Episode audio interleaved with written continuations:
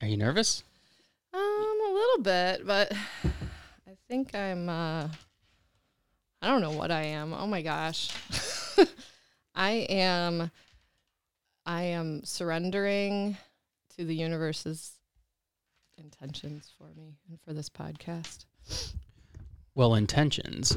I mean, you came on this podcast to share your story of overcoming and healing and your journey and everything that surrounds that. And that's not an easy step. It's something that is very difficult for a lot of people. Um, it can be extremely emotional and uh, I don't know, it just it's very difficult for a lot of people to do to put their story into words and to get their story across the way that they want to get it across. Mm-hmm. So, I guess going back, what is your your healing journey like? What has it been like Um, as far as like emotions and not necessarily the process, but how is it how has it impacted you?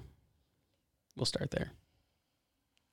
Um, my healing journey has impacted me um, by helping me um, recognize that the past does not lo- no does not any longer need to um, hurt me or um, I can I can learn from it and grow from it. So I I don't know, that's a really big question. That like includes everything. My whole healing journey is a lot of things. It's a lot of things, but I guess what I was trying to ask is how by going through this healing journey, by going through all the the whole process, what does your life look like now? Oh, that's a little bit easier. Um, I would say now my life looks empowered, and I feel, um, I feel that I've really learned to let go of control. As I was telling you earlier, you know, being a victim of abuse from my childhood, I feel like I became kind of a control freak early on, and and tried to micromanage every little thing in my life that I could control. And I did that as a young adult, and it is a stressful way of being. And I've learned to surrender, and I've learned to soften, and I've learned to um, find more ease in my life, and to treat myself with loving kindness and respect, and all the things that I that I want, how I want to be treated. I've learned um, that it all comes from within and that it's not just about, oh, well, this person's not treating me right and I'm a victim. No, it's all about, well, how do I treat myself? How do I view myself? And therefore, other people follow suit because they can sense that. They sense. Yeah, it's like a sense of like um confidence. When people can see that you are a strong person, they then treat you the same way. Yeah. Yeah. Yeah. So I feel I've come a really long way. Um, I've also let go of a lot of the self criticism that I, I used to have. Um, I find now that, you know, I, sp- I speak to myself in my head with gentle kindness and, and love and compassion. And, and sometimes I do criticize myself and say, oh, you shouldn't have done that. And then I, then I go back and I say, it's okay. You're human. I'm human. It's okay. Yeah. I accept that I'm human and I will never be perfect. And um, so to have that grace and that, you know, to that acceptance, that self acceptance um, has really helped me to find more peace in my mind and in my life. That's important for a lot of people because so many people are going through life like with all this trauma that they've acquired through their whole lifetime and they allow it to affect their entire life, whether, you know, their relationships, their business relationships, their their work life, their I mean they're emotionally affected by it and just an event it's a it's a cycle that just keeps perpetuating itself. It's true. And if you don't recognize that it, it starts within, that it, that we are Yeah. manifesting our own reality from what's going on in our head, in our body. Um, when we don't recognize that, we can feel like the victim, and the victimhood will keep repeating itself. And it's the Yeah. the triggers, the things that trigger our trauma. Um, we'll keep getting more and more because it's the I believe it's the universe trying to show us, hey, you still haven't worked through this trauma. Look at it. You got to look at it. You got to feel those feelings. You got to let them process. And you know, it helps to have a therapist and it helps to have Yeah. someone to walk you through it. Um, but it, I do think that it's going to keep getting triggered until you are able to really confront it, and that's scary. You know, just like confronting any fear, it's scary, but it's essential to break free of it. I believe. Um what is the one thing that you've done in in your in your healing journey your recovering journey that has been the most significant? Like was it like cuz cuz for me like overcoming my my past trauma for me the one thing that helped me the most was probably working out. And I didn't even know it at the time. I'm just like man working out sucks. But then it was something that I I had to where I could put like my frustrations my anger towards something and it it almost like started my healing journey in a sense Yeah, I Um, think I think yoga he- started my healing journey. Um, when I was 28, I started taking yoga classes, and I knew I felt like something was kind of missing in my life. I had three young kids at the time. My daughter was a baby, um, and I, I definitely felt kind of empty inside. There was something really missing, but I didn't know what. And I, but I took a yoga class, and it was very therapeutic. It was it brought me peace, and I love the physical aspect of it too. That it, it releases endorphins, whatever, it makes you feel good. But but that um, quieting of the mind and that breathing deeply and slowly helped me to soften. That was the first time I think I really found a way to soften and find ease and find peace in my mind and it was beautiful. And i cried and i was just like wow i need more of this. And uh, within a year i signed up for teacher training even though i had no intention of being a teacher. I just wanted to learn more about this wonderful art um, which i did and that was a really cool um, process going through the training with other students you know on their own journeys and um, sharing with each other and growing together. And um, yeah, meditating and and um, yeah, and I had done some meditating. I meditated with my uh, my t- last two ch- children when they were born, when I was in childbirth and labor, labor and delivery. I did like self uh, hypnosis whoa which is basically like meditation. I but I had like a recording that I had um, recorded for myself to listen to, and then just music, and it just helped me to get into a deeper state of mind, so that I wasn't experiencing that full pain. Um, did it did it work yeah, it really did, especially with Taylor. He was the first one because I practiced meditating every day up until the delivery. And so I was good at, you know, getting into a deeper state of mind very quickly. And um, it was really helpful. It's not that I didn't feel any pain, but I felt detached from it. Um, and I didn't feel like I needed drugs. I, I didn't use any painkillers. Wow. And um, yeah, I just breathed deep through it until it was time to push. And then I was feeling pain, but not as much as I did with my first child.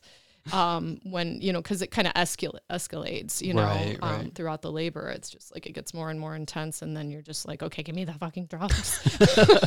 Sorry, I said a bad word. no you can swear Oh, okay. i okay. swear all the time Oh, okay. Um, It- that goes to speak for the authenticity right like when you're able to say things like that because it i mean it's like uh, just two individuals having a conversation true. so like if you were to censor yourself it just seems weird Okay, good deal.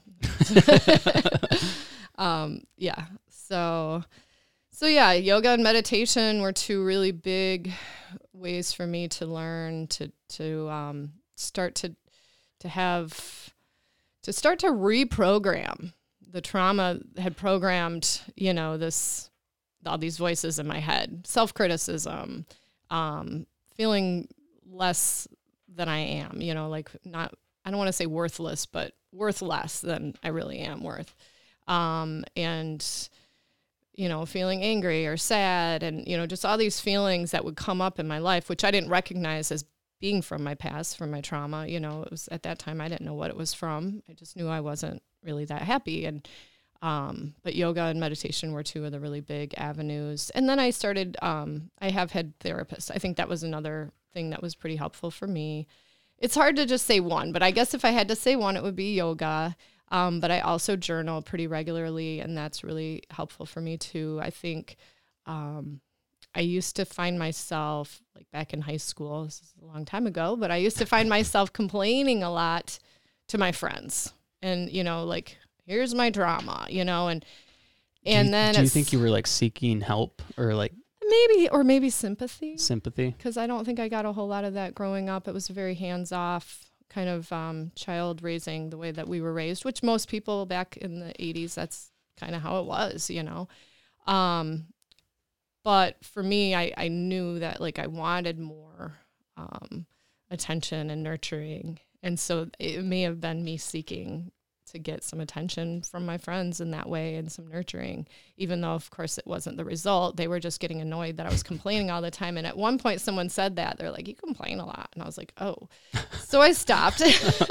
and I think that might be when I took on journaling because it was Mm, like, Okay, yeah. well, I have all these things to complain about. I'm just going to tell myself. Do you still have those journals? I don't. I burn them after a while. I would have. I would have like a hundred at least by now.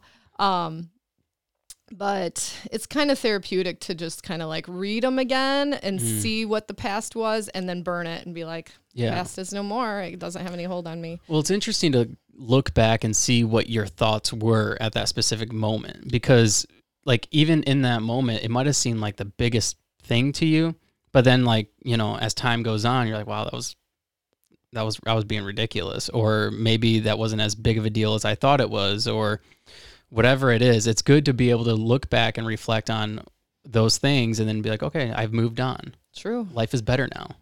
Yep. It it, it gives you like a greater appreciation, I think. Yeah, I I think you're right, and I definitely do like to reread them before I burn them, but um, I just I can't keep them all. It's too it's too much. I'm all about releasing the past and but learning from it, you Yeah, know. Um yeah. and I think that I've succeeded with that for the most part so far. Yeah, that's uh again, that's one of the hardest things to do is let go of the past. And that's something that I think even like to this day a lot of people like including myself struggle with that. You know, like there's things even now like I'll look back and it's it's hard to want to let go of it. But you have to. It's important. It's Yeah. important for self-development to be better. And um I think I think I mentioned this on the last time we talked is that that's something I've noticed in you is like within the last year, I've noticed a huge improvement. Like whenever I've ran into you or whatever at, at different events, you seem just relieved and, and just like happy and um, more bubbly and just, I would assume that's your, your natural self. Yeah, thank you. Yeah, I think I think I have definitely lightened my load, you know, in my subconscious mind. Like I didn't even know that it was there. You know, it's so interesting how we we don't really recognize the baggage we're carrying until we see it, you know? And Yeah. um it, it's taken me um I think the the relationships in my life have been a big tool to see that. I think relationships are like a mirror for us in our lives to see things about ourselves. And the In what aspects? um in a lot of different aspects, but like for example, um the guys that I've dated in the last few years have been um a lot of there's I've noticed addiction, I've noticed um some anger management issues. Um, I've noticed insecurity, um, and not talking to me with the best respect or nurturing way of speaking. And so when I think about these things, and, and I think it's progressed, which is good because I think that kind of shows my progression. Um, but when I think about these things, I think, okay, well, that shows me that I've got some addiction issues. I've got some insecurities. You know, I've got some anger management issues. And I used to know I had those issues a long time ago, but because I've been working on them, I thought they were gone. But it's like, okay, well, I dated another guy that shows me A different aspect. yeah, there's Yeah. still something there. Why am I attracted to that person? Why is this, you know, this connection happening? Where do you, think know? that comes from? Um, I think it comes from my childhood. I was abused. I was, you know, like, I, well, a lot of people would just call it discipline, and I'm sure that's what my parents thought of it as. And I don't um, hold it against them. I, I recognize where they came from and how that was normal for them and for the times. I mean, right. It was a different time. Yeah. Completely different. Yeah. Um, but it was harsh treatment, you know, and I was I was whipped often with a belt or had my pants pulled down to spank me. Um, and you know, there's always the chase which you know my dad pounding on the door saying he's going to bust it down and i knew he probably would if i didn't let him in. You know so the fear building up to the point where you get hit and um and then also just not being spoken with with the most loving kindness you know yeah. in those moments and also other moments you know just um i think my dad was tormented um and so what do you think what do you think the percentage is of the parents that raise kids in the 80s of them being abused and having an extremely traumatic past because that's something I don't think was ever really talked about. Yeah. I'd but they were they were raised by the baby boomers, yeah. the people who were involved in World, World War II. It was a hard time. Yeah, exactly. And my grandpa was a sergeant in the war, and so I know my dad was treated very harshly, and that my grandpa had an actual whip and would whip the, the boys. He didn't whip the girls; he'd only whip the boys. And um, that's respectable. it came out, you know, it came out um, when I would be, you know, being disciplined um, that my dad didn't want me turning out like my aunts who seemed to be, you know, spoiled mm-hmm. when he mm-hmm. was growing up because And you were the only girl? I was the only girl oh. in my family and um, it did seem that I got hit more than my brothers um, from talking to them and from my memories of it. I was kind of a target. I think it may be also because I was kind of feisty and I would talk back, you know. Like really? I, yeah. I don't see that. Yeah. I I do not, you know, I didn't take the abuse laying down, you know, and I and I felt I, felt like um like I I wanted to be heard and I would try to speak up for myself and that would just be thought of as back talk, you know, mm, and yeah. you, you get in more trouble, you know, and yeah. whereas my brothers were a little more like okay let's just make the peace so that we don't get hurt you know or whatever you know like i think they they had different coping mechanisms. For me it was like this isn't right. I need to stand up for myself you know and, right right. um so yeah it never really helped me out in that situation. So going through all this abuse and trauma as a as a child is, did you ever confide in any of your friends at that time no, is this something that they? I really didn't. I don't remember talking to my friends about it at all. Um, this wasn't something that was really talked about, though, right? Yeah, like I mean, outside of the home. I don't know. I mean, the yeah, I don't remember talking about it at all to my friends. Um, and I would say probably at least about a third of the kids from that age, that that era, were probably traumatized by their dis- their discipline. you know, um, being abused, and some of them it may not have just been that. You know, like I know, yeah. I know, I know of people who who were hit with you know like a power extension cord and oh different you know different things that you know just whatever they could grab to just hit the kid you know um, so some people I think get it worse than me, of course. Um, but I think that um, yeah, I, I didn't feel comfortable talking to anybody about it. I don't remember telling any of my friends like, "Hey, my dad hits me." Like, I don't remember ever talking about it. But I do remember my friends being terrified of my dad. Mm. So like they didn't want to. A lot of people didn't want to come over once they knew that he was this angry person because he didn't have a filter and he didn't put on the airs for company like some people do, at least not for my friends, maybe for his friends. But when my friends were over, he would act the same way he'd act when they weren't over. So if mm. he was going to yell at me, he'd yell at me. And he usually did, you know? And so they were scared of him. Like they they didn't know what, we, what he was going to do next and he would just fly off the handle at any given moment. So that unpredictability is scary. It was scary to grow up that way. Um, I just I remember certain incidences. Like one time, um, my dog peed on the floor, which she had a habit of doing because he helped train her. with a rope yanking her around and scared the crap out of her. So she would, she had this nervous peeing habit, and and so she would pee. And one time she peed one too too many times, and he grabbed his pistol out of the drawer and he was going to kill her. Oh my god. And I got in front of her and I was like, You are not killing my dog. You have to kill me first. Oh and it was so scary, but it was like, I can't let him kill my dog. And I know he would have, you know, like that's just how he was. How old were you when that happened? Maybe 13. What kind of effect do you think that had on you? That moment. I don't know. I feel like there's a lot of moments that add up. It's hard to say one moment, you know, because there's a, there were a lot that were similar to that where I feared for my life or someone else's life, um, or or just their safety, you know.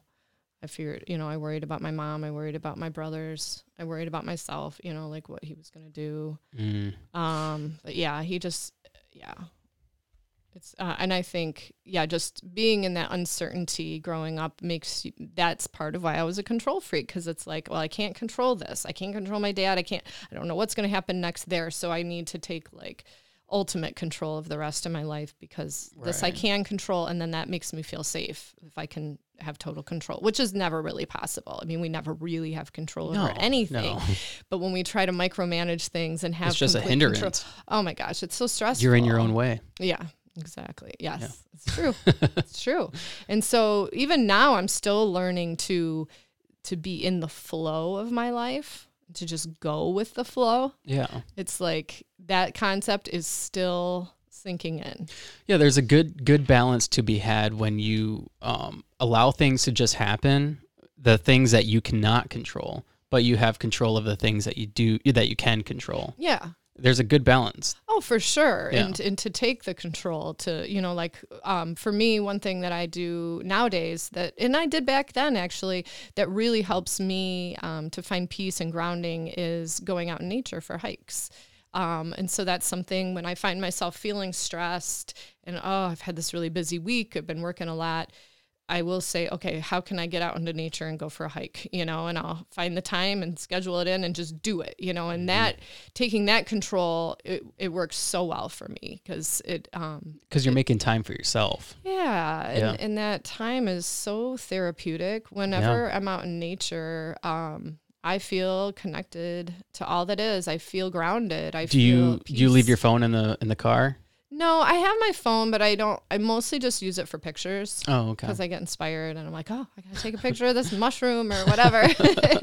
Nature is so magical, you know, and Yeah. so it's it's hard to not take pictures. Sometimes I actually like, especially if I'm going it out and kind of grieving and just working through some hard emotions, I will just tell myself, no pictures today. It's just about me and observing. You know, I still Yeah. observe all the beauty um, and let it move me, but. It's not about sharing with others. It's just about me going inward. And so, Yeah, because then at, at a certain point, you're not doing it for yourself. You're doing it for other people. Right? yeah, Like, yeah. There's sometimes where like I I'll take a picture of work like a, a workout or like a kettlebell or something, and I'm like I'll post this. Like it- it'll be inspirational or motivational or whatever it is. But then there's other days where I'm like, no, I just need to work out. Like Mhm. I don't need to show that to other people. I just need to just need to do it because like it's gonna help me. Yep, exactly. And I do that quite often, but I also Yeah. share a lot of pictures too. Yeah. well, and it's okay to share too, because, you Yeah. know, just like with this podcast, I think it's important to share our journey because other people can learn from it. But yeah, Yeah. To, to, to do that all the time can just be give, give, give, but not to yourself, you know? Well, it's And- almost like it's almost like you're looking for like self gratification.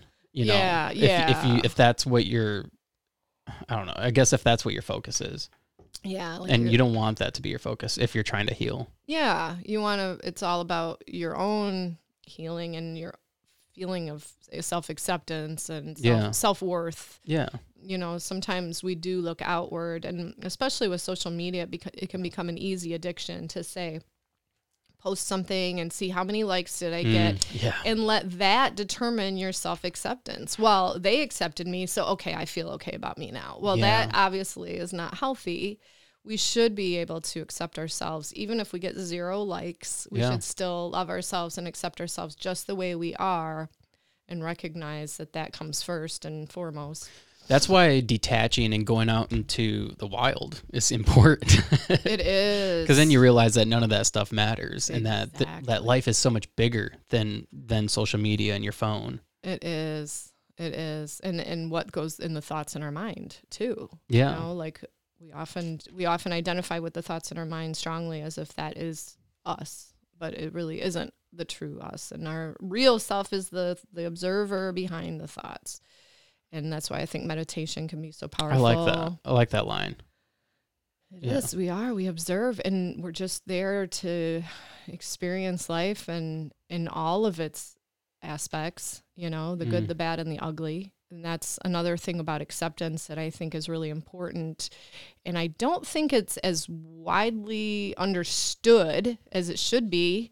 Um, people especially in today's day and age. yeah, people are all about um well, let's focus on the positive. Let's focus on what makes us feel good. And you look at social media and it's like all everybody's best pictures and best moments and and I think that's great to see that stuff. It's encouraging and uplifting, but if that's all we're seeing, then it paints this picture of a false reality. Because the, the fact is, there is beauty in the chaos and the trauma and the Yeah. the the hard times. Yeah. There there is beauty in the breakdown. If Yeah. we if we don't break down, we can't build up even stronger the next time around. You know, like we Right. we Yeah. need those challenges in life to overcome and to be our best self, I think. And so I don't think we should gloss over the hard times completely and ignore Right. them and pretend that we don't suffer cuz the fa- I think that makes it difficult for people who are on social media a lot, which I choose to not be on social media a lot. But I know some people who are, and it affects them a lot. And I think that can make them suffer more because they feel they're alone in their suffering. If they go on and see all the best pictures of everybody's life, they're like, well, everybody else is living the perfect life, but here I am in a shit show, you know? I guess I I tend to look at social media objectively because I don't I don't think Oh, that when I see people's pictures I'm like oh that's cool and then I scroll I don't really and I, I think that they're a normal person their house is probably a mess too Yeah. Well, that's that's good. That's a healthy way to look at it. But I know some people who who struggle with that. Yeah. Um, and so I know I think it's good to get the crap out there too sometimes and not I mean we can't focus heavily on it or it's going to bring people down. That's Yeah. the, that's the thing you got to find the balance, Yeah. but well I mean it's all part of the process like it's part of rising above you know like I, I like to say that like rising like like your life may look like this but it's a process every single day. Yeah. you still got to wake up every single day and have those same thoughts that you know you don't want to you don't want to go to work or you don't want to you don't want to get your exercise in. Like there there's things you don't want to do but when you do that that's the glamorous picture right? When you finish your workout you're like wow i did it. I just took a picture. I'm covered in sweat. Yeah. like that's the prize that's the prize moment but what people don't see is the moments leading up to that the struggle the me sitting around not wanting to go work out me not wanting to put my shoes on to go to work like those are the moments that are Yeah. hard that people don't see yeah. And I like it when sometimes when people post those types of things too, like yeah i do too they share their struggle a little bit, but then also the the nice turnout at the end. You know, Yeah. like it's. I think I like to get the full picture myself. yeah You can see. Um, that's why struggle every day is is important because then it it makes you have a greater appreciation i said that earlier too but uh for all the bullshit throughout the day like Yeah. all the bullshit throughout the day does not matter really you just have a greater appreciation for the day yeah, because you've already won the day. yeah, yeah. It's a good way of looking at it. That's why like yoga is very important because it's not easy. Yoga is not easy at all. It's very difficult. I don't know if I would say that. I've learned, you know, when I first started yoga for the first few years, actually, I was over efforting every pose and it was um, It very be- difficult. It was very difficult. It can be as difficult as you want it to be. It can, for sure, especially if you're just practicing by yourself. Yeah. Um, but then, I mean, I like to challenge myself when I actually work myself a little harder when I'm practicing by myself. But then, if I want to take a rest for 10 minutes and just meditate, I do that too, you know, so you can find that balance of whatever your body needs at the Yeah. moment. Yeah. Um, but I've also found that in yoga, it helps to have a balance between effort and surrender. And I, like I said in the beginning, I was always just over efforting and I didn't understand that surrender piece. And I don't know, I'd taken a class or training actually that that taught about the, the balance between effort and surrender. And I think it's a great analogy for life too, because we always need to find that balance between effort and surrender. And for me, it's been um, more on the side of effort and pushing and stressing and um and control so mechanism. yeah exactly and just um and also it's i think that that um, self-criticism thing too well you're not Right. pushing hard enough you know so I'd push harder um, but learning the surrender piece has been so huge for me to find a softening and to find a way to really be more enjoying of my practice and my life you So what does that look like when you're in the middle of a yoga session and you you think that you need to surrender a little bit more? So, like you're holding a pose, let's say warrior two, for example, and you got your arms out, your legs are wide, one knee's bent, and you're holding it, and you're thinking, wow, this is a lot to hold on to, and it's tight. And but then, you know, you think of the idea of surrendering, and it's like, okay, where can I surrender? Okay, I can soften my face. Oh, I can relax my neck. I don't have to work so hard with my neck. Oh, my arms can actually soften a little bit. They don't sink as long as I don't soften them too much. Like find that balance. And then even the legs, you know, just the whole body, s- soften the skin, you know, relax your mind. Breathe that deep, slow breath. And then you can still hold the pose if you keep enough effort. But finding that surrender makes it just more enjoyable. And it's like, oh, there's some ease here. It's not as hard as it had as I thought it had to be um and it's it's just a beautiful balance like That reminds me of uh, have you ever heard of like the military method to falling asleep? You can fall asleep I believe within a minute or two. no I have to look it up. Um, pretty much what it is is you're relaxing all your muscles in your face. So first you think like, okay, like when you're falling asleep, you're you're kind of tense, and you think, okay, just let go, Yeah. and then you let go, yep. And then it's like, okay, now let your shoulders just kind of sulk, and they sulk, and then and then you focus on your breathing. this is then- meditation what you're talking about is Yeah. like how people get into meditation and i do that myself to fall asleep so if i know i want to get to sleep right away Yep. i simply do what you were just saying i start relaxing everything and then the mind and then the next thing you know i'm I- asleep You just focus on your breathing, and then that that calms the mind because you're not thinking. You're just thinking about your breathing, and even if mm-hmm. your like thoughts wander, you come back to your breathing. yep yep And it makes it really easy to fall asleep super easy. yep My I wife's like, "How do you fall asleep so quick?" And I'm Yeah. like, "That's why." I used to struggle back in high school and college days. It would take me sometimes two hours or more to fall asleep. And once I learned that technique, like I don't have any issues with it anymore. yeah. So I um I wanted to share with you um when I was so I got I well, I've been through a lot of different things in my life and I it's just too much to talk about it all, but um I separated from my ex-husband about 7 years ago. And since then I've been on a, a big self-growth journey. I mean, I feel like I have been my whole life to some extent, but it was easier to grow when I was by myself and focusing on me. Um, but I told you about the guys that I've dated. Um, the last guy that I dated ended up being um, a sex addict. And what I mean by that is he had to have sex with lots of different people, like outside of the relationship. And that I figured out, and that was obviously not okay. But it was eye opening for me because I recognized this pattern. Um, he seemed to be kind of a narcissistic um, and insensitive, you know, like how the narciss- they say narcissists are insensitive. He was like that. Um, but the sex addict part, he um, showed me that there was something that I wasn't seeing. And there were other things in my life that showed me that as well. And that was um, certain girls that I had known who had um, been sexually abused by their fathers.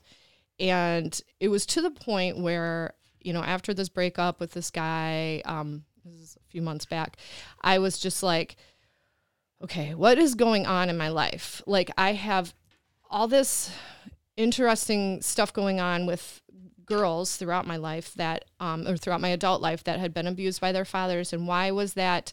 I kept on feeling really strongly about it and really angry about it. And so it actually you were angry that they were abused? Yes, and it actually made me question that I might have been possibly sexually abused as a child.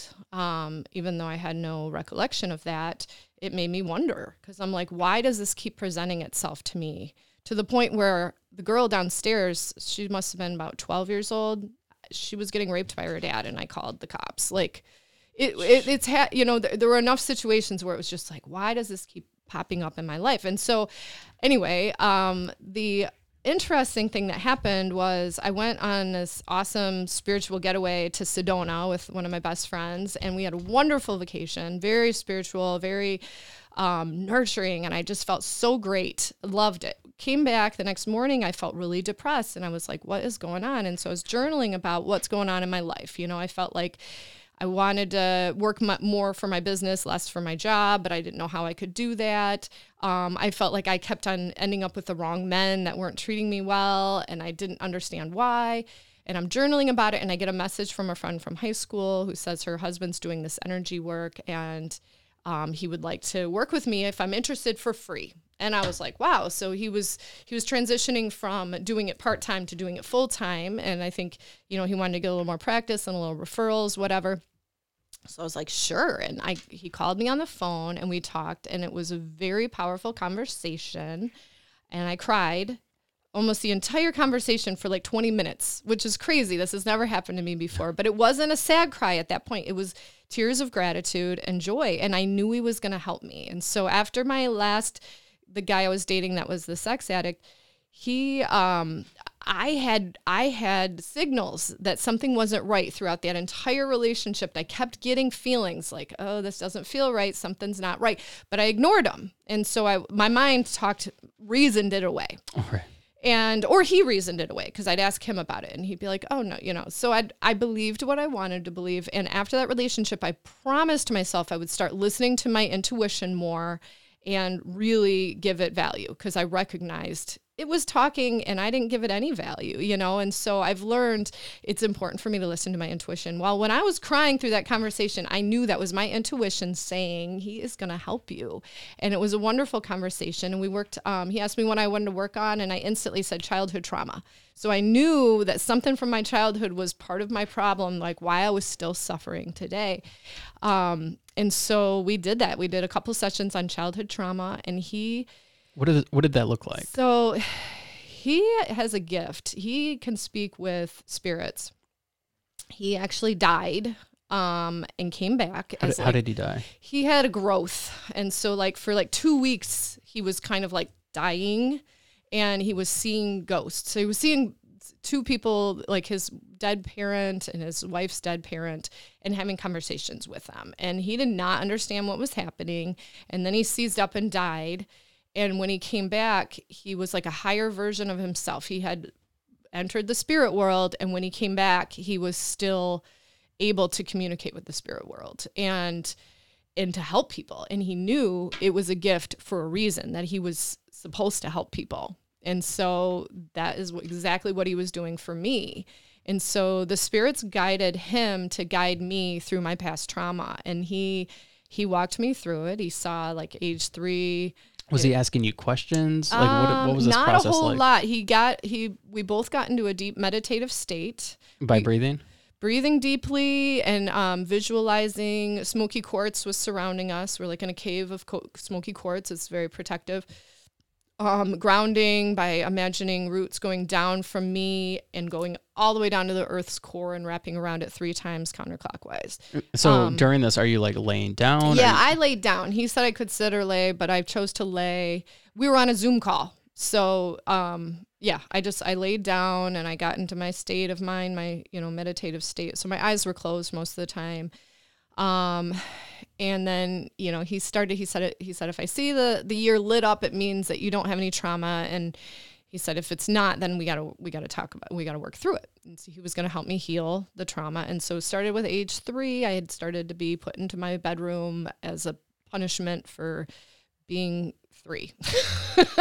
Wow. Basically, my kid, my parents, um, and he, it, it was really therapeutic too because he could see. He was telling me what my parents were doing, and he was telling me what I was doing. And he was telling me what they were feeling, and he was telling me what I was feeling. Did now going back, do you remember those things? I remember some of When those he was telling you? things. Well, yeah, a lot of it I did remember. Like he said, he said you were in your room, you're alone, you're sad, you just want someone to play with you, you're crying. I remember being alone and sad in my room crying a lot as a child. And I don't I didn't know why. Um I don't remember that part, but I do remember feeling very sad and isolated. Um and then they were in the other room and they were drinking and they were stressed out from their day and they just didn't have the patience to deal with me. So their way of dealing with was just to put me in my room. So then at age five, I started getting hit by my dad. Um, and of course, they thought of it as discipline, but you know, it's not. I mean, it's more than that, obviously, for me, you know.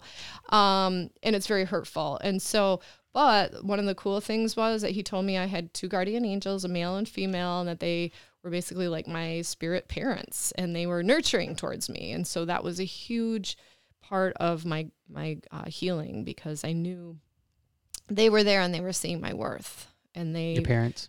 my spirit parents, Blake and Gloria. So my my guardian angels, I asked them when I was alone after the sessions. I asked them what their names were, and that's the names that came to me. So I'm going with it.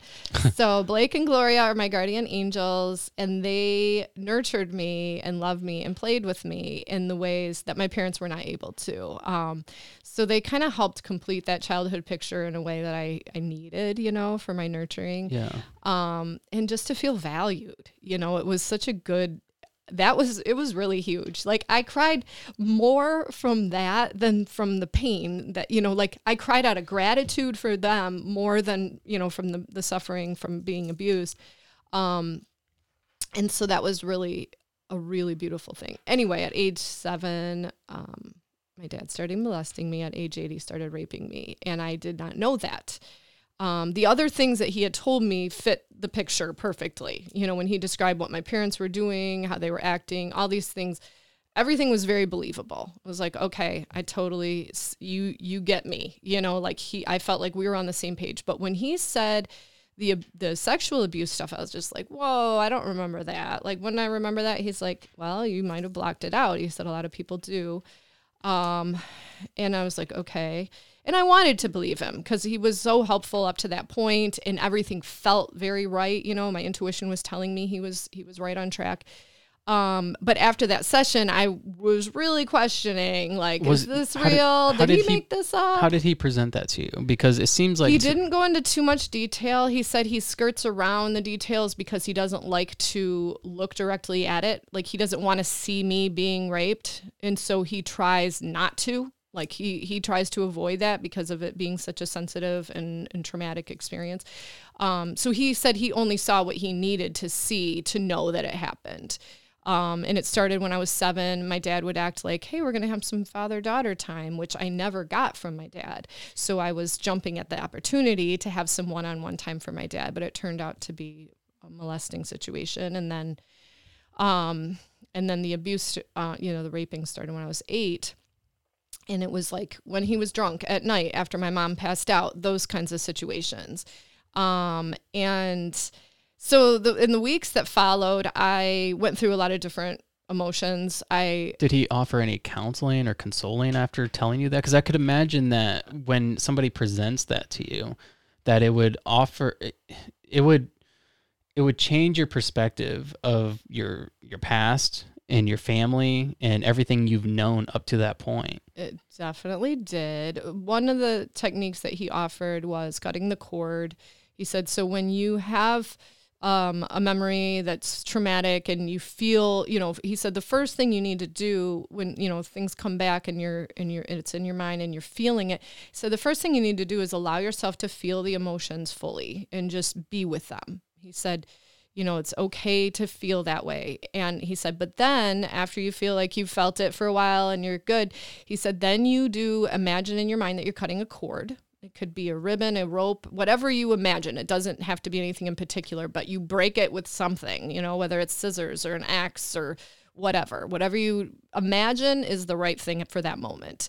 And so every time that trauma comes back and you're feeling it, after you feel it, you cut the cord. And each time you do that, it helps to reduce the um, emotional tie to that trauma. And and that was very helpful, actually. I, I use that technique and So um, when it you really helped. to use that technique, what did that look like? Were you like in a meditative state? Like Not necessarily. how do you- I just I would be like, oh my god, I I feel so lonely and sad and isolated and um you know like nobody loves me you know these real heavy feelings. And so i would cry and i'd allow, allow myself to feel. And then i would picture whatever i would picture. Sometimes it'd be a brick wall and i just had to get you know like a wrecking ball and break it you know? And the more i did it the less it became like by the end it was just a red flowy rib- ribbon and i'd cut it with some big shears. Mm, um and so it was like a softer like less you know destructive kind of a feeling. Because I could imagine at first it was probably anger and frustration, which is why you had images of the like the wrecking ball, Yeah, wanting to wreck a wall yep, and whatnot. yep exactly. So it was like the more i did it the less anger and uh,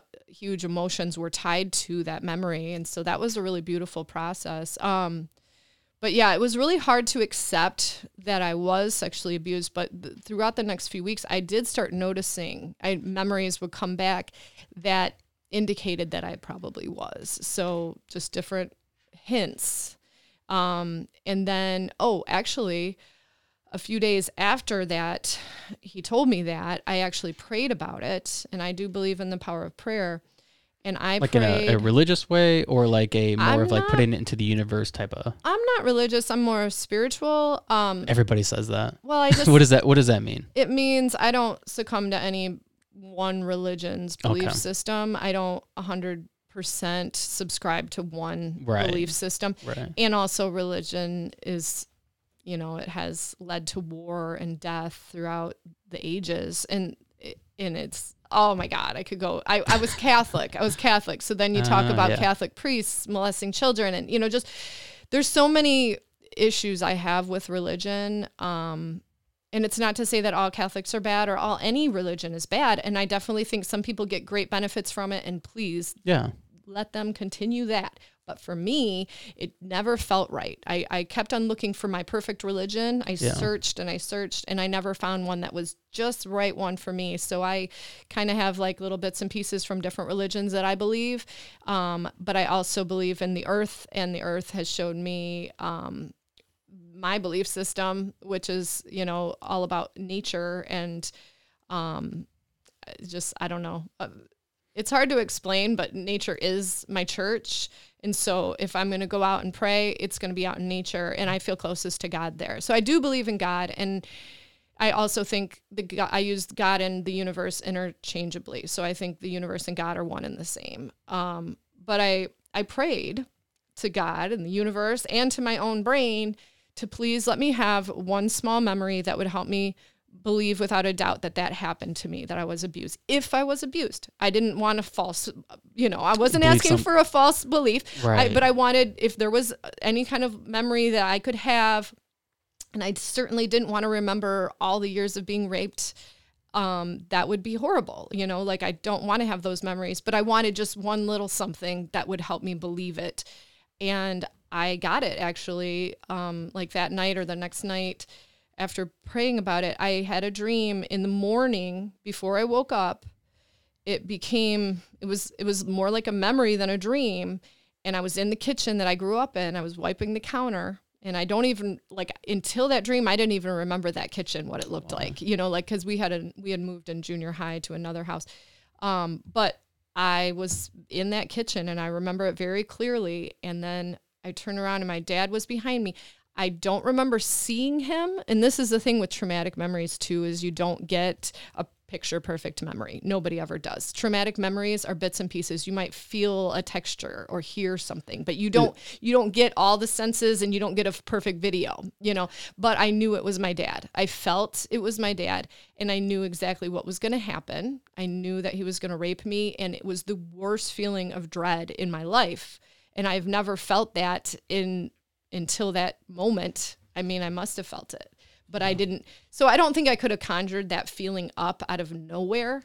And I believe that that was a memory. I believe that was a memory that my mind and God gave me as a gift as at my request of wanting some proof. One thing that happens with you, and you mentioned it, but with traumatic traumatic experiences is that your brain does tend to forget things because it protects you. It's your Yeah. it's it, it's a mechanism to protect you and your mind and your brain. And uh, that's something that I had to experience too with going through some of the things I went through. I remember a lot, but there's been times where like my siblings will mention something like a story and I'm like, I don't remember that. And like, yeah, that happened. I'm like, oh, yeah, I don't remember.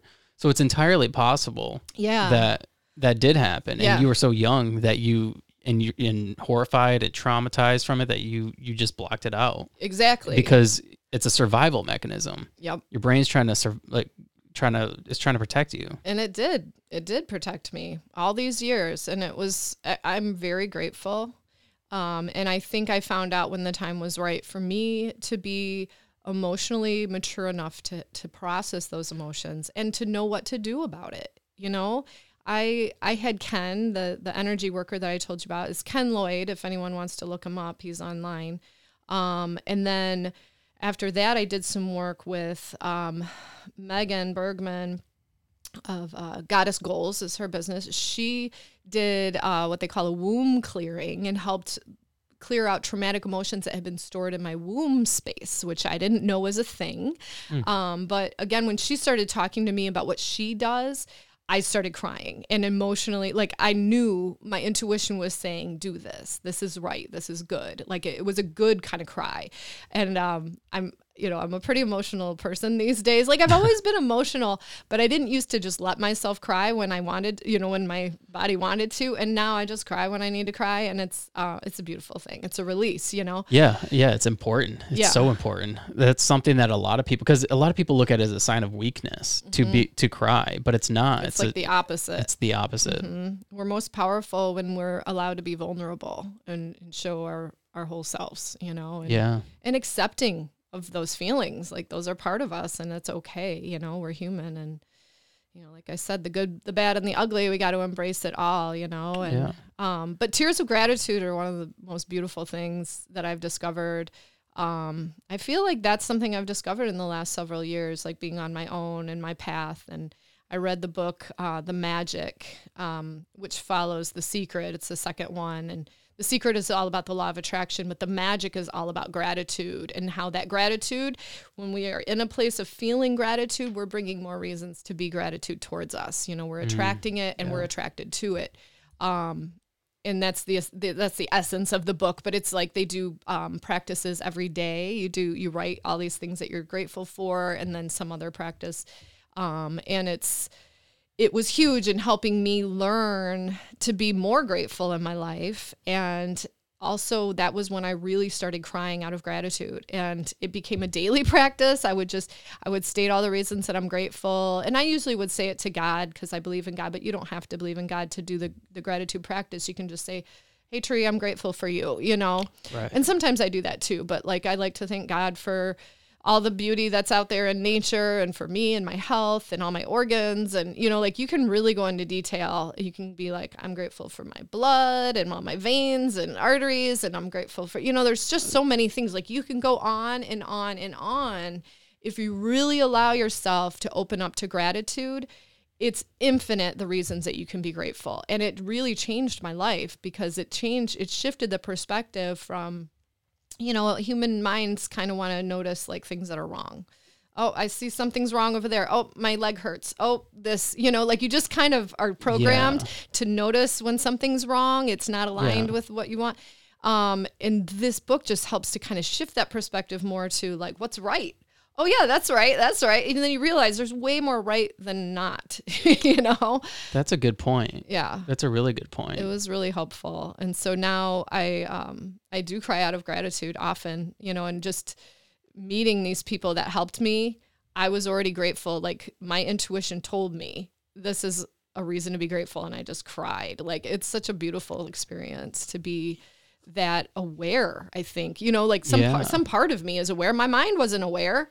I was just like, "Oh, okay, I'm crying. I guess this person's gonna help me. You know, like I think it's amazing that you were conscious of the fact that there there was something in your past that you hadn't worked through, and you were conscious of the fact that I keep finding these relationships that you know where people are addicted to um, whatever, and they're um, they have anger problems or they have these issues, and I seem to be attracted to it, and so you tried actively searching for the reason why, mm-hmm. and you found it.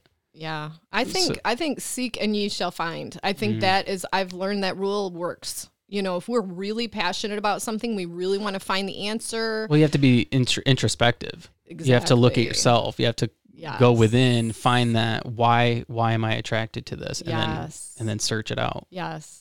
It takes work. It really does. it's a lot of work, and a lot of people don't want to do it. It really does. but And I- that that brings us back to rising above and overcoming your obstacles.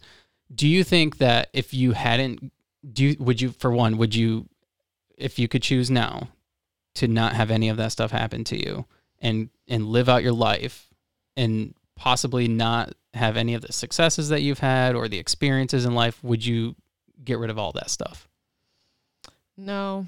And that's something that I've learned is um you know, it's like yeah, at first it was just like why me? I feel like this is a horrible thing that happened and it sucks and um but then now seeing it from the perspective of having learned and grown from it, I recognize that that was in my path for a reason to help me grow and to help me become a stronger and be more compassionate towards others and to recognize that everyone is suffering on some level or another and at- and more at different times than others. Um, and that we all need support and guidance and inspiration to help us move forward. And i believe that i'm here to help other people to to see that light and to see there's another way. I think that's one of the purposes of my life you know? I teach yoga which helps people find peace um, i make healthy food for my business abundance cafe and that helps people i believe to to feel better in their bodies and and also mentally emotionally because healthy food is medicine um, Yeah. but then I also think that there's another part where me sharing my story can help people too, you know, and I, I think that that's really important work. And that's something that I'm still trying to figure out exactly how to do. And I want to, you know, do a little more on like social media, um, maybe be like an inspirational speaker someday where I can go and talk like on a TED talk or something. I mean, the idea frightens me, but but it also excites me, you know. So I know it's probably something in my future. And I I think that um we all need inspiration. We all need people to show us the way, you know. So Megan from Goddess Goals, she has really helped me a lot. She's overcome a lot of her own obstacles and now she's helping women like me who have these issues and um and she's empowering me and she's telling me your voice needs to be heard and you know and she's she believes in me you know and um to have other people like that i feel like we're all here to help each other and she's helping me in the same way that I hope to help other women someday or men. I mean, it doesn't have to just be women. Men have been abused too. It's like something like one in four girls have been abused by the time uh, sexually abused by the time they're 18 and one in six boys. Yeah. Yeah, I mean that's something that a lot of people are a lot of people are scared to talk about. I mean, it's very uncomfortable, but by hearing your story and hearing how vulnerable you were on the podcast and hearing like I mean, pe- people could see you cry uh, at certain points. Um it it's again that's a difficult thing to do but by hearing hearing that gives them power in their stories too it, it shows them that they're able to overcome the things that they've gone through also and who knows what kind of impact like somebody hearing that, even if it impacts one person Exactly. you know i mean your story impacted me i was sexually abused when i was a child too and um unfortunately for me i remember those things Yeah. um but that's something that's a part of my story that allows me to help other people Yeah. so I think it's really it's really interesting to hear like your story and how you've gone through these things and how you're wanting to help other people with your story. And because that's something that I wanted to do too, you know, that's why I started the podcast. Um, and then hearing, uh, you know, other people like, like that Megan uh, lady that you had mentioned, how she's using her story to help other people as well. It's super powerful. It really is. I mean, we're we are here for a reason together, you know? Like Yeah. we could all be on planet Earth by ourselves trying to learn our own stuff. But that's not the case. We're here together because we're meant to grow together and learn from each other and teach each other. And Yeah. it really is a beautiful process. And um, you know megan i worked so i worked with her again this past week. I did another i um i had worked with a couple energy workers who told me that i wasn't grounded. My root chakra was just not really lit up. Um and i got that because i was feeling really stressed. And when we aren't grounded we are stressed because the root chakra helps us to be grounded and feel supported and safe and when we don't feel supported and safe it's very stressful right so I really wanted to work on that chakra. And so Megan helped me with that. And she, um, it was amazing work. Um, we did some meditating and then we also did some moving because she does movement medicine. Um, and just kind of helped clear out the trauma again because you know she helped me with the womb clearing uh, a couple months ago, but this this was like another level, another layer, you know. Yeah. Um, and one thing she asked me, she said, resent, resent, resent. She said, Are you a martyr? And I said, No, I don't think so. Well, later, of course, I contemplated it and I recognized that subconsciously I am a martyr or was because I'm letting it go. But I had been. So, like, something in my head was a, tra- you know, a martyr is just basically someone who suffers and they feel like they need to, you know, like they're giving, uh, you know, like a lot of times it's a religious thing, but it doesn't have to be. It could just be someone who suffers. So I was kind of attracted to suffering or, or, or attracting that to me um in in the men's situation so it's like i think about it now after working through the feelings of being abused um, uh, sexually abused i felt like i was in the feelings because the feelings come back. When you go and you think about the things that happened to you even if you don't remember the details Yeah. the feelings come back and you remember the feelings. I felt completely isolated sad angry um ashamed. I felt super ashamed of myself and my body. Um and then the other thing is i felt all these um all these feelings. Oh the other feeling was i felt heartbroken. I realized that my dad broke my heart because i loved him and you know would be like excited to see him when he got home from work or like wanting just really wanted some one-on-one time some love and attention. And i never got it until it was the sexual abuse. And then that was just like oh well that's all i'm good for you know? Mm. And so that was kind of heartbreaking like to go through that. Um but i again i cut the cord and i'm releasing that.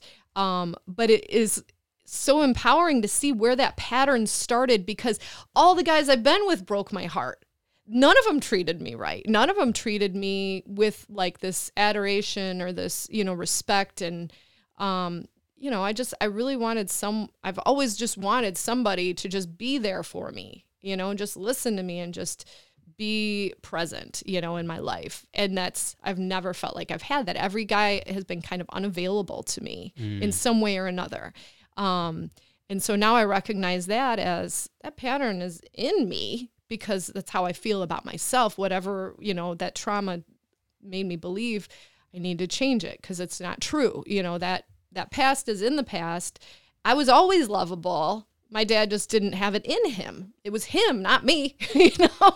That's really interesting. yeah, it really is cuz it's yeah, cuz that I mean that was the biggest reason why I was going to get help in the first place. It's like why do I keep ending up with men who don't treat me right, you know? And so, you know, I just kind of felt like it was an out outward thing, you know, but it is very personal and it is very much about me being a martyr, which I hate the label, but to to really own that and to recognize that, you know, takes some Would- courage. It Would you takes- say that's like a victim's type of mentality? Exactly. Yep, exactly. Yeah. And I've never thought of myself like that because I've always been like, nope, I'm I'm not gonna cry about it. I'm going to be tough, you know, and you know, like um I always just the way I was raised, it was like, you know, I I wasn't I don't know. I just didn't feel like that, but when I looked into the when I look deeply into it, I'm like, okay, yep, I do kind of feel sorry for myself in some ways and I do see the pattern that I've created. It's good to have those feelings though.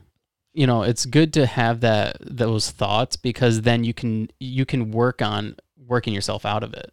True. And then and then you you have a greater appreciation for coming out of it.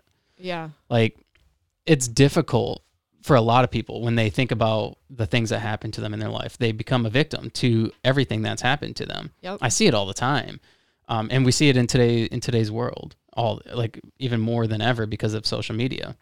Um, but that's something that like I I struggled with too when I was younger. I I would put myself in this mental this mental area where I'm I'm focusing on like things that maybe were said to me in my past that like because like one thing um my my adopted mom would always tell me is that you're never going to amount to anything or you're never going to make anything of yourself. And so that was something that always played in my head. That was a fear that i had. Like i don't want to be somebody that didn't make anything of myself. I want to be a successful person. And so i spent like the younger part of my life trying to prove her wrong. And then when I got into working out, like I said, uh, you know, that was part of my healing journey. And like having an outlet was extremely important. I would put myself into that into that mindset, almost the victim's mindset. Like I am going to make something of myself, and like I'm just taking my aggression out on the things that all my memories, all the things she said or what it did to me. And in a lot of ways, I thought I think it was therapeutic to have those thoughts, but to come out on the other end, like okay, like I had that this moment of vulnerability and weakness in my mind, but I was able to work through it. And in turn, it, it allowed me to not have this vic- victim's mentality in life. Yeah. I didn't walk around with a, a victim's mentality yeah. of like, oh, this happened to me, so my life is this way. Yeah, exactly. Yeah, we can't just lay down and die. Like we need to fight up against it. Um, but also to recognize that a lot of times what we're fighting against is not even real. You know, like like me, the the heartbreak, like my dad didn't love me is my story. I know that's not true. I know he loved me as much as he possibly could, you know, but he was abused and he was neglected and you know all these things. So he just didn't have it in him to give me what i wanted and needed to thrive. Um, but now i have it in me to give myself those things you know. I am empowered by recognizing that it is all about me and how i feel about myself and that's something that I, I think about more and more you know like it isn't about them any of the them any that can mean anybody your parents your friends your you know anyone they don't really matter i mean they do matter don't get me wrong but Yeah. their opinions and their thoughts of me don't really matter The things that they did to you don't matter. exactly it's It, in the what, past what matters now is how you're going to react to it and Yep. how you manage it. And and are you going to hold bitter feelings towards them because of it? Because I mean, it's so easy to want to like be like, well, my parents are just pieces of shit. yep And they've they've always treated me bad or they've they've traumatized me, they beat me, yep and I, I hate them for it. Yep. And then you're holding anger in your heart. And But is it, it- and it doesn't go anywhere. You have anger held in your heart constantly and it blocks joy. Yeah. And so I've definitely recognized that and learned to release it and and uh, and you know, I mean going through just finding out a few months back that I was sexually abused as a child, I had to go through the anger. You know, I had to rage and and and maybe there'll still be some moments where I feel like I need to let that out and that's okay. That's healthy. Yeah. Like all our Yeah. feelings are healthy. But on the other side of that, you know, cut the cord and then have compassion. You know, compassion and that all- Forgiveness. well, yeah, exactly. If you have compassion, Yeah. you have forgiveness because compassion just means putting yourself in that other person's shoes and seeing their suffering, their suffering, you know, and they're still suffering, you know, many people. Yeah. Um, I mean, my dad's passed away, but my mom's still alive and I love her and I forgive her. You know, like I know she didn't do the abuse. I mean, she had a paddle that she would whip us with sometimes, but she I could tell it was reluctantly. She did not want to hit us. You know, she's she's more of a gentle soul, but she knew about my abuse and didn't do anything about it, and that I forgive because that was her coping mechanism was to turn a blind eye, put her head in the sand and pretend it's not happening. That have was you have you ever asked her about any of the sexual abuse? I have not, and I don't think I can because I've tried to talk to her about the um, physical abuse and she denied that it ever happened. And then when I told her no, it really did happen, she said, "Well, that's because you were so horrible to your dad." oh, jeez. So she tried to turn the tables because I think, I think if she admits it, I think then she would have to take some responsibility for allowing it to happen. Right. Um, so that was her response to to the physical abuse. Um, like I don't know, 15 years ago or so, when I was seeing a therapist about it, and um, and so I don't have it in me to try to confront her about it because I feel like she might attack me and make me feel Victimized. yeah, and I don't, I don't, I don't think it's necessary for me to talk to her about it. I've written her a couple letters and burned them, you know, just to try to get it off my chest. Um, and I am really working towards healing that relationship, even though she may not hear those words from me. She senses it. Yeah. She senses it. And her and I have been connecting a little more recently. We've never been real close. We don't call each other on the phone like a lot of people do. Um, but she's been reaching out more. She's been sending me little gifts. I've been sending her things. I feel like um, energetically that relationship is healing, and I think it's a beautiful thing. I mean, I can't. I, I can't blame her. I know she was afraid of my dad. We all were, you know, and I know um, the way she was raised is um, women are, are basically like Uh, under the they're, they're basically like possessions of the men. Yeah yeah. You know and i felt kind of like a possession growing up um and and so she f- that's how she feels about herself and her own personal power and that's kind of sad you know but I, think she's grown too throughout her life and I, I like to think she's stronger and happier now than she was and That's one thing that um we can wrap this up here soon. But Sure. that's one thing that by doing this podcast, I've had a couple episodes where I talk, you know, like in the beginning I, I shared my story of overcoming and my abuse and then a couple episodes after that I had my dad on, my adopted dad, and he talked about some of the things that he went through and he ta- also talked about a lot of the things that happened while I was in his house and um wow. and so we talk a lot about like the abuse again and with him and um and then uh just recently i had my uh, adopted brother on his son. He was on the podcast and we talked we were just kind of laughing joking but we were talking about our trauma that we had gone through and some of the comments were interesting because like one person was like i like you guys but i i don't understand how you guys can just joke about this. This makes me angry. And you know to hear some of the things that we had gone through. Yep. And one of I, I- I just always found that interesting because for one i'm not i mean like i'm not the kind of person that will typically hold things against people. I try to like just let it go and then move on and and f- try to find light in in the whole situation. Yeah um and i guess that's probably like my like coping mechanism yep um, but it's interesting to hear like other people say that because that's the kind of world we live in where people, if somebody does you wrong, then then they disown you for the rest of time. yeah And I think it's really important that you highlighted your relationship with your mom and how you didn't just disown her and you're not like, you know, fuck her and her relation your relationship with her. You you are actively trying to, you know, make it better regardless of the fact that all this she allowed all this stuff to happen to you. yeah yeah And- i i definitely um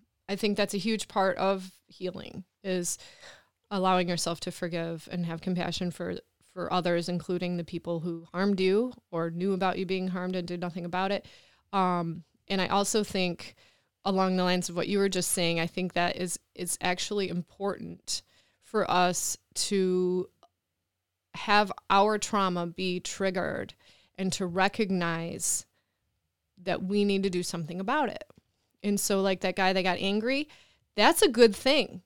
I think that's a blessing that he was angry because that shows him that he has unresolved feelings inside of him that he needs to address. And whether he wants to journal about it or get a therapist or work out or, you know, like whatever m- mechanism he Find uses a way to get through it. find a way to get through it because it doesn't go away and i think that would be like my biggest message i would want to give to the viewers is your trauma doesn't ever just go away if you do nothing about it i was in my young 20s i remember thinking life is perfect, life is great. And sometimes I didn't feel like it was, but I swept it under the rug. I swept it under the rug until when I was 28, the rug came flying out from under me and I felt miserable. I'm like, my, ha- I'm not happy with my marriage. I'm not happy with my life. What's wrong with me?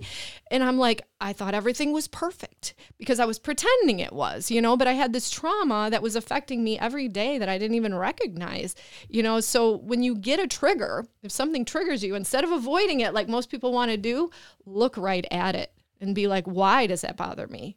You know, just like with that sexual abuse, like when I saw other girls being sexually abused, it bothered me so much. Like I was just like, whoa, this hits home. Like I don't know why, but I'm triggered right now. And now I know why and now I can move through that and release it, you know, and move on and hopefully help other people to move on, you know, because it is a process. It doesn't happen overnight. You don't just say, okay, I'm done with that. It's over. No, feelings are going to keep coming back and you need to keep releasing them and cutting the cord and journaling about it and accepting, you know, like don't just wish it yeah. all away because it doesn't just go away instantly, but when you allow yourself the time to process it and you know when we were when i was abused i was a kid same with you. Like, we weren't mature enough to really understand those feelings or to fully process them, you yeah. know? And so it was just like this miserable, lonely place where nobody was nurturing us or giving us what we needed emotionally. Um, in my family, like we didn't talk about emotions, you know, like that was pretty typical back then. Um, and I think we've come a long way. You know, I've talked to my kids about emotions and they're good at expressing their feelings. And I love that. I love that how the world is changing to be more sensitive. Um, but yeah, I think that it's really important to just be accepting of all our feelings and to recognize that just because we're angry or sad does not mean we should run away from it, you know, go drink or, you know, do what you have to do it to escape it. It lean into it. Lean into it and go and to that dark place. Mm-hmm. You know, it, uh, your shadow it's it's scary to go to that dark place, but it's extremely important to find who you are as a person and why you're having those feelings and how you can work through them. Exactly. Yeah. You need yeah. to go to the dark place. You do. Don't dwell in it too long. I no, definitely don't no. recommend that. No. Um, but but be there, feel it, and then let yourself release those feelings once you recognize that you don't need to feel that way anymore you know? Like we i'm not a victim anymore. I'm not nobody's hurting me. I'm safe. I'm you know like reminding yourself of these things are important. Yeah. Especially when you're trying to get grounded. Like i am you know? I'm yeah. safe. I'm secure. I'm protected. And i am my own protector. And that's something that i think is really important too is to recognize that i am in control of screening the men that enter my life. You know, if I'm going to date someone, which I'm not dating anyone right now, just going through all this is enough, you know, like, yeah. um, but I am learning that I can trust men again. Like I am learning that I've attracted the men that I have for reasons they've been teaching me. Um, but that ultimately I will find someone who treats me with gentle kindness and respect and nurturing and all the things I want because that's what I'm putting into myself now, you know, like yeah. real, really focusing on nurturing myself and, and loving myself the way that I want to be loved, you know, and um, you definitely get what you put in. Yeah. You know, you get what what you put into your own life. Yeah, you do, and yeah. then you attract it from the rest of the world. Yeah. So yeah, it's it's been quite a journey. It's interesting because like as a child, I was super angry. I mean, most people probably would not peg me that because I'm mostly just happy nowadays. Um, but like you know, I I was angry and I would just beat the crap out of my brothers and or at boys at school. Boys were my target, you know, like they would tease me, you know, if boy would call me a name or whatever, I'd kick him, I'd pull his hair, like whatever. like I had so much rage that just needed to come out. And it's like, it's just interesting to see how far I've come from that little girl who was just tormented and angry and hurt all the time to, you know, somebody who's really gone through this full spectrum of growth to be way more balanced and happy and um, centered and just feeling and and also just attra- now like I feel like I really am attracting like good people into my life now that I've really worked on myself so much in the last few years. Like I've worked on self love and self acceptance, and I'm finding more people that love me and accept me. You know, like mm, just entering yeah. my life magically. You know, oh, I got new friends, I got new people I'm working with, or whatever. Um, everyone, it is interesting how I am reflecting that back, you know, my insides back out into the world with the people I meet and the things I'm doing. And Yeah. It's interesting. That is very interesting. And it I mean, they they say all the time like, you know, you will attract. It's kind of the the law of attraction. It is. exactly. You attract who who you or you attract what you put into the world. And yeah. I think that's awesome. That's incredible that you're able to do that. Yep. And I mean, it's an ongoing journey. It's not like I'm done, but I feel like I've come so far. There's some times where I think, okay, I think I'm done now. You're never done. I'm never gonna never be done. I'm never gonna be done. I never want to be done. I want to keep No. growing.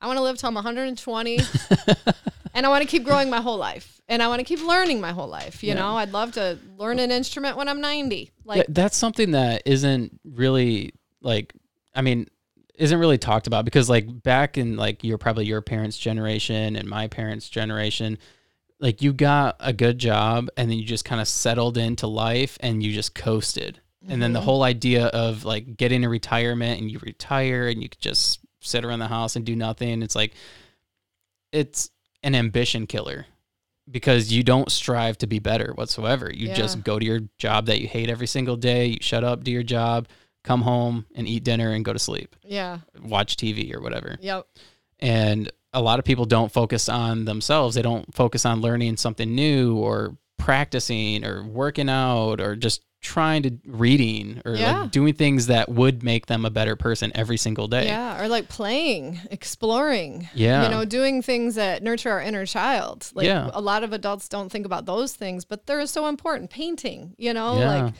I think, yeah, it's all good stuff. Um, keeping life interesting, keep yeah. keeping alive, you know, like what does it mean to be alive? For me, it's it's action, you know, Yeah. and pro, you know, some kind of progress, you know, so you, you don't feel alive unless you have some kind of progress. If you feel stagnant, you're feeling stuck. You're feeling like something's not right, you know, and it's true. yeah. If you're feeling that way, it's true because something's not right because you should be moving. Right. You know, we all should Right. continue to grow. And Yeah. yeah, it's like someone had done the analogy of like a plant. Like if a plant's not growing, it's dying.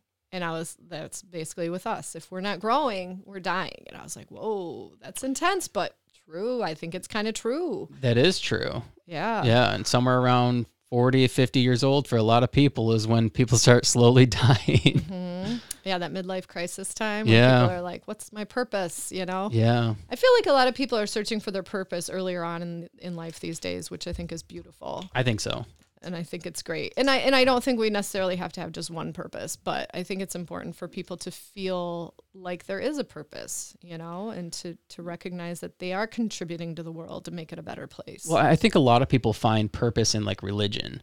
And um, that was something that was kind of big in the past, and it's something that's not so big anymore. So now it's causing a lot of people to look within for their purpose. I mean, if you look, there's a lot more like yoga studios and um, more spiritual centers, and people are focusing more on those type of things now because they don't have a purpose and they need to find their purpose. And then through finding their purpose, they're finding their healing journey, and yes, it's causing them to be better people and it, it's just it's uh progress it is. in society it's it's interesting to watch It is. It's a beautiful thing. yeah um is there anything else you want to talk about before we wrap this up don't think so.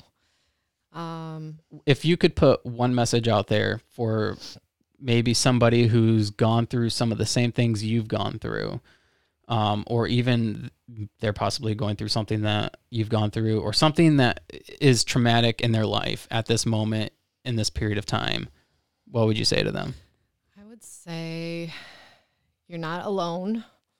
There are people out there to help you, and there's a lot of people who have gone through similar situations. And so, you know, a lot of times abuse can make us feel alone because during that time period, we couldn't tell anyone and we felt isolated in our abuse. But the reality is now we are not alone, and there are people that can support us, and we just have to reach out you know find a find a good therapist find a good friend who understands um or i'm sure there's um chat lines and different you know things online that you can find chat rooms or whatever um but i would definitely and I definitely would say don't underestimate the power of energetic healers like Ken Lloyd and Megan from Goddess Goals, um, and my friend Cindy.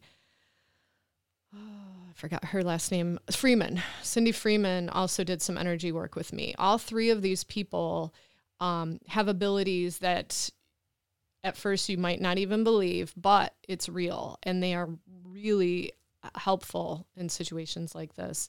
Um, but if you're not into that, you know, therapists, therapy, there's a million different types of therapies out there that are all really beneficial. But I would just say do yourself a favor and let other people help you because it's hard to do anything alone. Like I said, we're not here alone on this planet, and there's a reason. We're here with others because we're meant to support each other and learn from each other.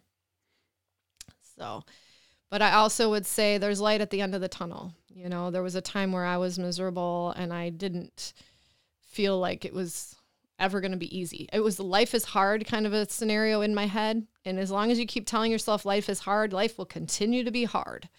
And it's and it can feel like you can't get out. But when you recognize the that there is help and there is transformation, then you can see there's light at the end of the tunnel and life doesn't have to be hard.